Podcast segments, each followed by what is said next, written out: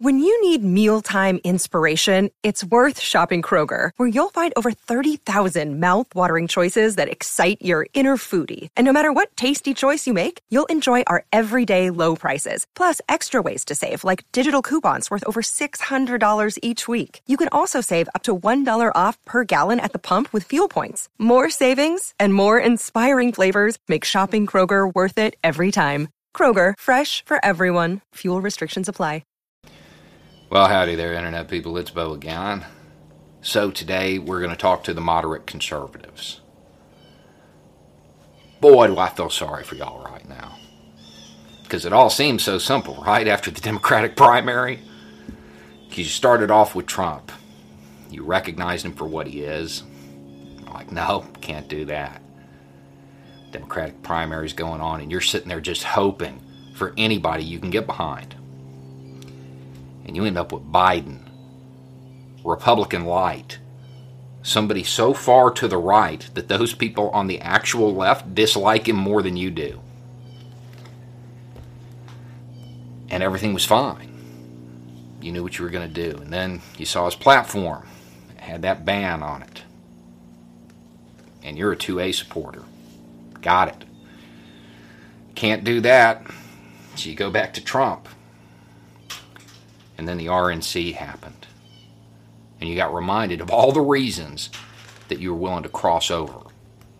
You saw those continuing displays of nationalism, the uh, flagrant violation of the law. Saw Americans get divided up between us and them, scapegoated. Saw the administration accept responsibility for nothing and display no leadership whatsoever blaming people who hadn't been in power in four years for all of their failures. And you're reminded of what sent you over there to begin with, because you're a student of history. You're a Second Amendment supporter, a real one, not a gun nut. They never left Trump. But you recognize it for what it is. So now you're in this position. You got this authoritarian that you can't get behind that you worry about. And then you have this person advocating a policy you can't get behind.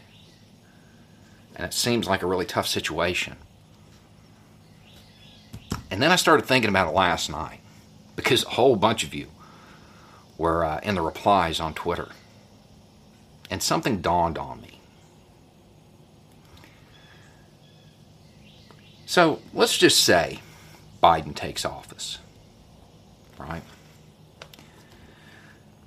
Realistically, he's probably not going to have the political capital to push through any ban.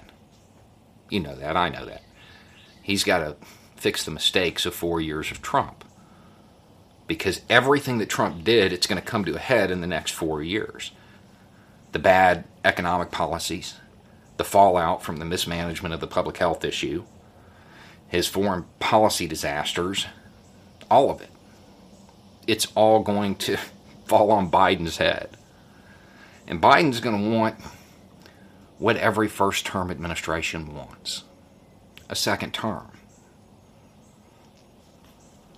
With all of that uh, negative press he's going to get cleaning up Trump's messes, he's probably not going to push that through. Not going to have the political capital to do it.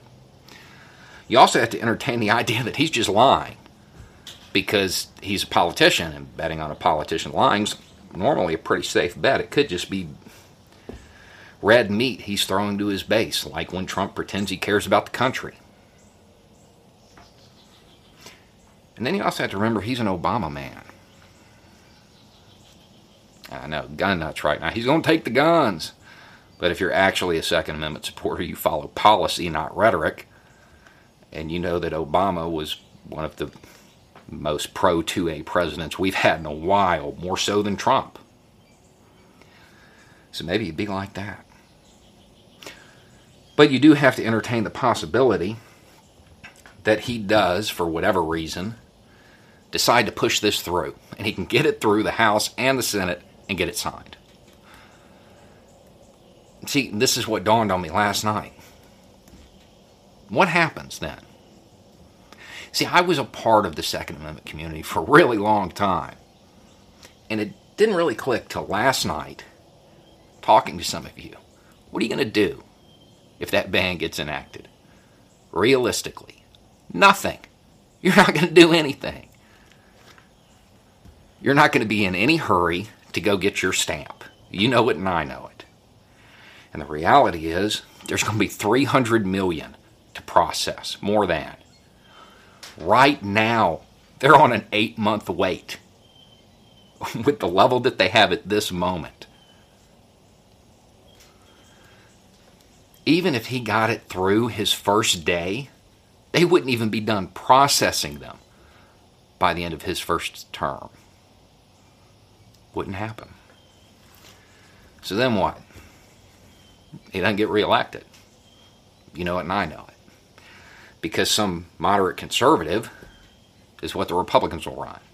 If Trump loses, especially if he loses in big enough numbers, the Republican Party is not going to run another candidate like him. It's not a winning strategy. They'll run a moderate, one of your people. And what is that moderate Republican going to promise those folks in swinging states? To get rid of that ban? You know it and I know it. So the reality is, you have an authoritarian who is so bad, willing to get you to change parties. It, it, was bad enough to send you to another party. And you have a person who generally you align with, except for this one issue. And the reality is that even if he gets it enacted, by the time that window is closing, to have all your registration and stuff done, you're going to have a different president who's going to cancel it. Using the NFA to backdoor a ban like that, it's not going to work. I mean, not just are, are the the whole the whole issue with marginalized people. Logistically, it's not going to work. There's way too many to do. You would not finish them in one term. And if you try it, you're not going to get a second term because everybody who's been waiting a year and a half, they're not going to vote for you. Realistically, it doesn't seem like that big of an issue. Not not really. But then you have that authoritarian. The one you actually worry about. The one that has shown every sign of undermining everything this country stands for while blaming other people because he can't take responsibility for his actions.